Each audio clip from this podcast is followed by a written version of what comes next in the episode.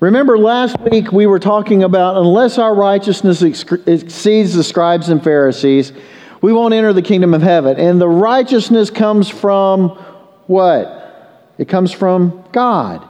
And the problem that we have as human beings is what? Our heart, right?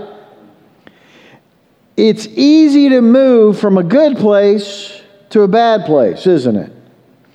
Jesus is talking about this. And as you go through the Sermon on the Mount, Jesus begins to show us just the issue that we have as human beings is our heart. In Matthew chapter 5, verse 21, I'm going to read from the Message Bible. Forgive me uh, if you don't like it, but it's just simpler to, to, to read and, and talk about. You're familiar with the command of the ancients do not murder. I'm telling you, that someone, that anyone who is so much as angry with a brother or sister is guilty of murder. Carelessly call a brother idiot, and you might just find yourself hauled into court. Thoughtlessly yell stupid at a sister, and you are on the brink of hellfire. The simple moral fact is words kill. This is how I want you to conduct yourself in these matters. If you enter into your place of worship and about to make an offering, and you suddenly remember a grudge a friend has against you, abandon your offering. Leave immediately. Go to this friend and make things right. Then and only then, come back and work things out with God. Or say you're out on the street and an old enemy accosts you. Don't lose a minute. Make the first move. Make things right with Him. After all, if you leave the first move to Him, knowing His track record, you're likely to end up in court, maybe even jail. If that happens, you won't get out without a stiff fine. Jesus is talking about the second part of the most important relationships we have in life. Our first is this, and our second is this, isn't it? Think about that. How important is this relationship? This relationship is heaven and hell. But you know what? This relationship can be what? Heaven and hell. Do you think it's important to God? Very much so. You know, I've read this numerous times, numerous times, and I don't know about you. Did you grow up with brothers and sisters? Uh, do you have friends? Did, uh, did you ever call somebody something other than by their given name? I'm talking on the way to church. See, Jesus is hitting at the very heart of who we are because Jesus reminds us that out of the abundance of the heart, the mouth what? Speaks. Scripture says that the power of life and death is in the what? Tongue. Wow. See, Jesus is hitting at the very core of who we are. Because here's the thing we go through life and we are in relationships. Unless you're a hermit living off the grid, you're dealing with people. And if you're dealing with people, it doesn't take much for the heart to be revealed, does it? Hmm. Jesus said uh, in, the, in the old uh, King James Version, if he says, if you call somebody Raca, Raca, I, I, I have never called anybody Raca. Have you? Aren't you glad? You covered the bases. You're good now. You got nothing to worry about. Well, raca is, a, is, a, is kind of a term that we use to describe, some people would say idiot, blockhead, uh, north end of a southbound donkey.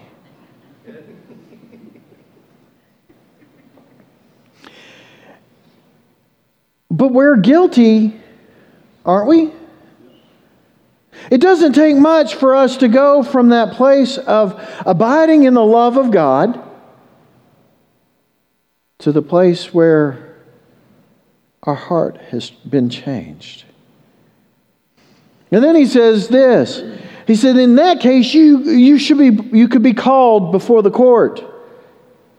And then he says, if you've called someone a fool, you stand on the brink of hellfire. Uh, the Greek word is more. It's where we get the word what? Moron.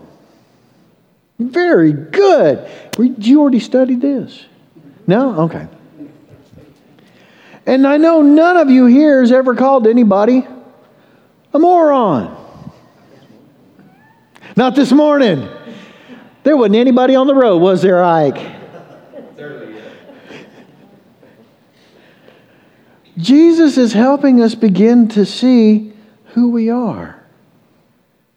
And as a human being, we are constantly in a struggle. And the problem is, is that it shows up so quickly in what we say and how we act. See, we're supposed to be operating in a place of love. We're supposed to be operating in a place of acceptance, a place where our focus is not just ourselves, but God and others. And how we live that life is so important. I, I, I, I, I'll share with you, I, I drive a whole lot. I drive a whole lot. And there's nothing more frustrating than, for me than to be running late. Course, let me put it this way I was uh, headed into work, it was Thursday morning.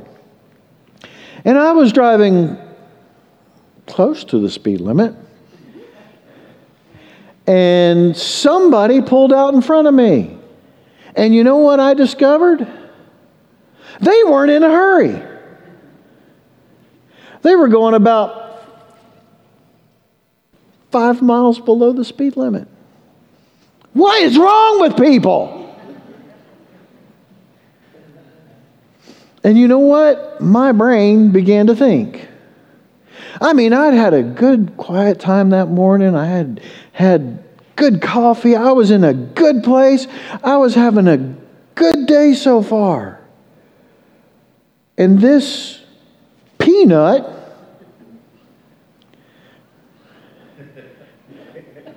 she said Raca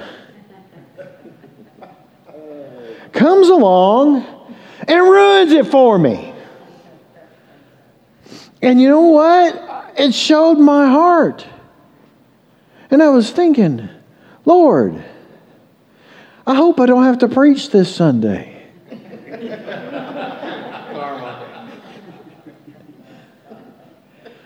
And God, I had been reading this, I've read this a thousand times, and I was like, okay, Lord, I know I'm not in a good place. I've moved from the place that you want me to be, where I'm operating in love, to operating out of anger. Now, understand something anger is not sin. You can be angry and not sin.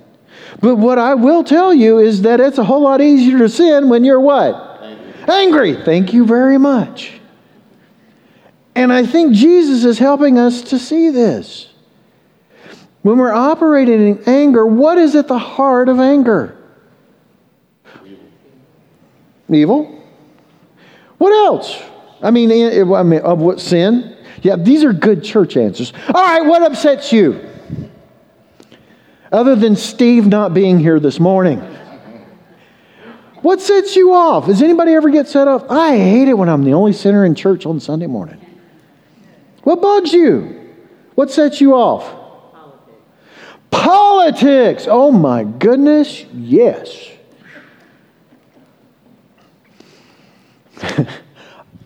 I'm not going there. Please don't. Thank you. Thank you. What else? What else sets you off? Anything? I mean, y'all know for me it's slow drivers when I'm in a hurry. Of course, it doesn't bother me if I'm on if I ain't got no place to be in a hurry. What else sets me off? What else sets you off, not me? Anything? Injustice and fairness. Entitlement. You, you struck that chord. You just had to go there, didn't you? What else? I mean, let's get honest. I mean, you ever been working on something and hit your finger? You ever done that? I never will forget. I was working. I, you ever, guys, you know those times when you feel like you've got your rhythm? Being a former Baptist, that's a rare thing, but I felt like I got my rhythm. And I was going and I hit my thumb with my hammer. And I threw the hammer out in the grass. And I sucked my thumb and spoke in tongues that I hope nobody ever, ever interpreted. All right? What else? Laziness. Laziness. Okay. You know, we can boil these things down, things that cause anger for us, down to really three things. Do you know what they are? Self. that would just be one thing. No, fear. Driving down the road, somebody pulls out in front of you. What happens? Oh, you just, you're good peep. You slam on your brakes, and what else happens? Huh? Coffee goes in the floor. Coffee goes in the floor. And you are praying that God does not honor your words or thoughts, because if they did, everybody would have a flat tire in North Alabama, right? Fear, hurt, frustration. Think about life. Does that not hit everybody? See, Jesus is revealing the heart. And you know what our problem is? Our problem is the heart, and that the heart of that is that we think the problem is everybody else. And Christians go through life thinking, God, if you just fix them, I'd be happy. Come on, let's get on. Is that an, I didn't hear an amen.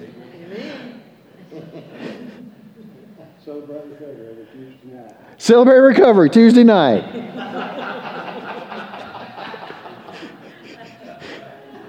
it's like the preacher that says, I love being the pastor. It's the people I can't stand. We go through life thinking that if we can fix everybody else, we'll be okay. But Jesus is saying the problem is not everybody else. The problem is right here. Wow. So how do we how do we begin to realize that the change the world doesn't start out there, it starts right here. It starts with us. You know, people come to me and say, you know what, I got to fix my relationship with my spouse. I got to fix it. We got to fix, I got to fix her, or I got to fix him. Let's get honest, okay? How do you fix them? You don't. But I can tell you how to change that relationship. Let God change you. Let God change you. You are the one that's going to change, and I guarantee you, if you change, the relationship's going to change. It's going to mess everything up because you're not going to be operating the same way you are operating. You're not constantly focused on how to fix them. You're beginning to realize that God's got work to do in you. You know, we're called to operate from a perspective of love. And I'll be honest with you, I wrestle with this idea of love. I'll be honest with you, I really do because every time I think I understand what it is, I discover it's a whole lot more and it's a whole lot better than what I realized it was to begin with. Um, some people think that, well, unconditional love just means that, that, that you just accept whatever happens and they're allowed to do whatever they want to do and it's no big deal. No. How many of you have children?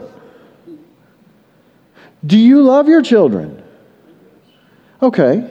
Now, let's talk about love. Why did you potty train your kids? Because you hated them? Because you were bitter? Because you were angry? Why did you potty train your kids? Tired of changing diapers. I guess it could be selfish, Courtney. Um, so they would fit into society. I mean, there are psychological studies on potty training. I'm not going there. But truth of the matter is is that we train our children out of love. In other words, we don't allow them to operate in the same place, not out of anger, not out of fear, not out of frustration, but because we long what's best for the child. It would be awful for my kid to be 18 years old and still have to change a diaper. Wouldn't it? I mean, unless your child is mentally incapacitated, that would not be love, would it? I remember when I first met my wife, her little brother was four years old and he was potty training and this is totally an aside, but I thought it was so funny. Um, he potty trained by making mud. Does anybody know what that is? That's where he taught them to tinkle outside and they would make mud. And uh, four years old, he discovered he didn't have to go outside to make mud. My mother in law had a Schefflera plant. and she couldn't figure out why it died.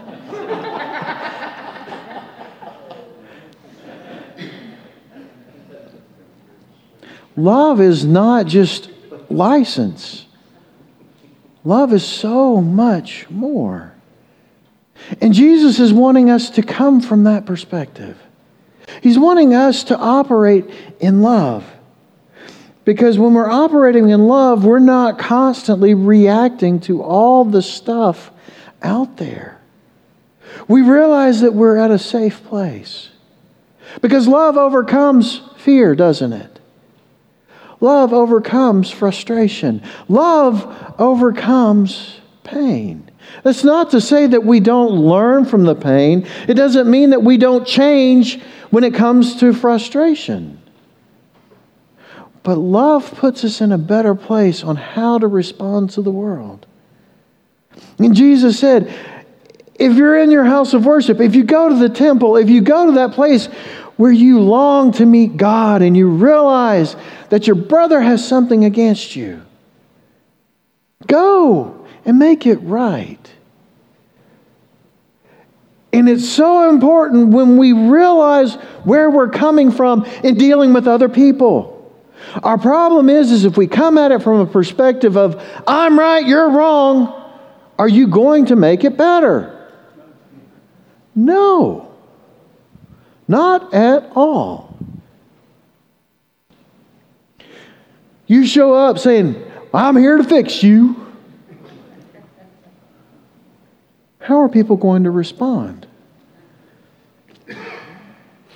It brings a place of animosity not love. I think about my own life and my own relationships. How often have I come at it from a place of anger and fear rather than from love? Jesus said, when you know that your brother has something against you. Not when you've got something against your brother, but when you know those people in your life have something against you. Go and make it right, but come from a place of love. And how do we do that? Remember, blessed are the meek. Blessed are the meek. instead of saying, I got a problem with you, what about if we approached it with, I feel like there's something going on between us? I feel like something has happened, and maybe I don't understand what's happened. Can you tell me? And take the time to listen, to hear. Instead of what we most often do, when somebody starts to say, Well, I didn't like the way you did this, we stop listening immediately, don't we? Don't we? What do we do? Well, I didn't like the way you did that. And it keeps on going. And there is no building of relationship. What is there? Destruction, animosity, division. And that's not of God, is it? Now, does that mean we're going to figure everything out all the time? No. But if we're praying, and here's the thing understand, I think what Jesus is hitting on is that when you are dealing in your relationships and anger keeps showing up, there's work that needs to happen. And that's not to say that the other person's perfect. They're not. But neither are you. And you're not going to fix the other person. I, I, I have people in my life that, that I, God is working on me. Have you ever had somebody in your life that it felt like every time you were with them, you were slamming your thumb in the door? Tunk, tunk, tunk. Yeah, God's working on me. But I'm going to keep praying. And I'm going to keep praying and not let go. Because I don't want to miss the blessing that God has for me with that person. I don't want to miss the blessing of seeing the power of love in my everyday life. Now, I'll be honest with you. With that person that pulled out in front of me Thursday morning, I did not go up beside them and wave at them and tell them to pull over so I could apologize. That's not what I'm suggesting you do. You're liable to get shot. But what I am saying is that when you see the anger show up, when you feel that reaction hitting you, take a moment. Start to pray. And bring your heart back to that place where you're abiding in the love of Christ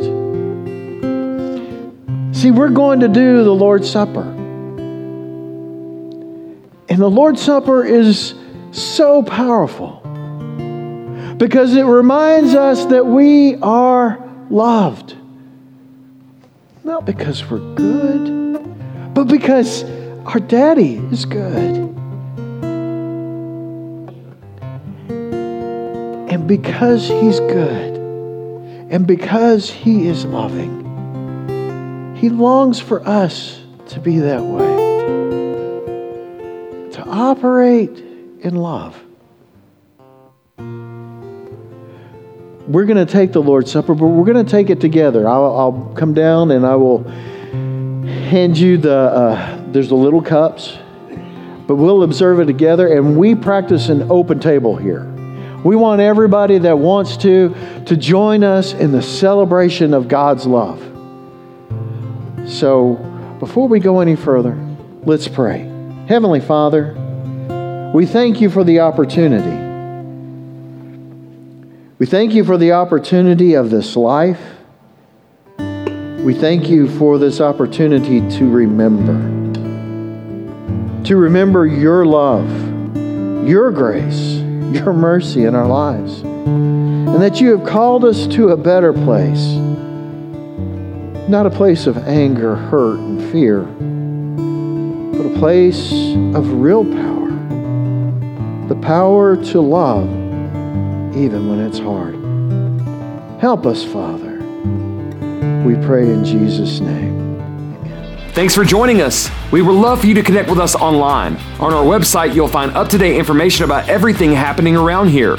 Look for us on Facebook, Instagram, and YouTube. And please, download our free app on your smartphone or tablet. We are so glad you're here today. We hope you feel at home, and we hope you enjoy your Friendship North experience.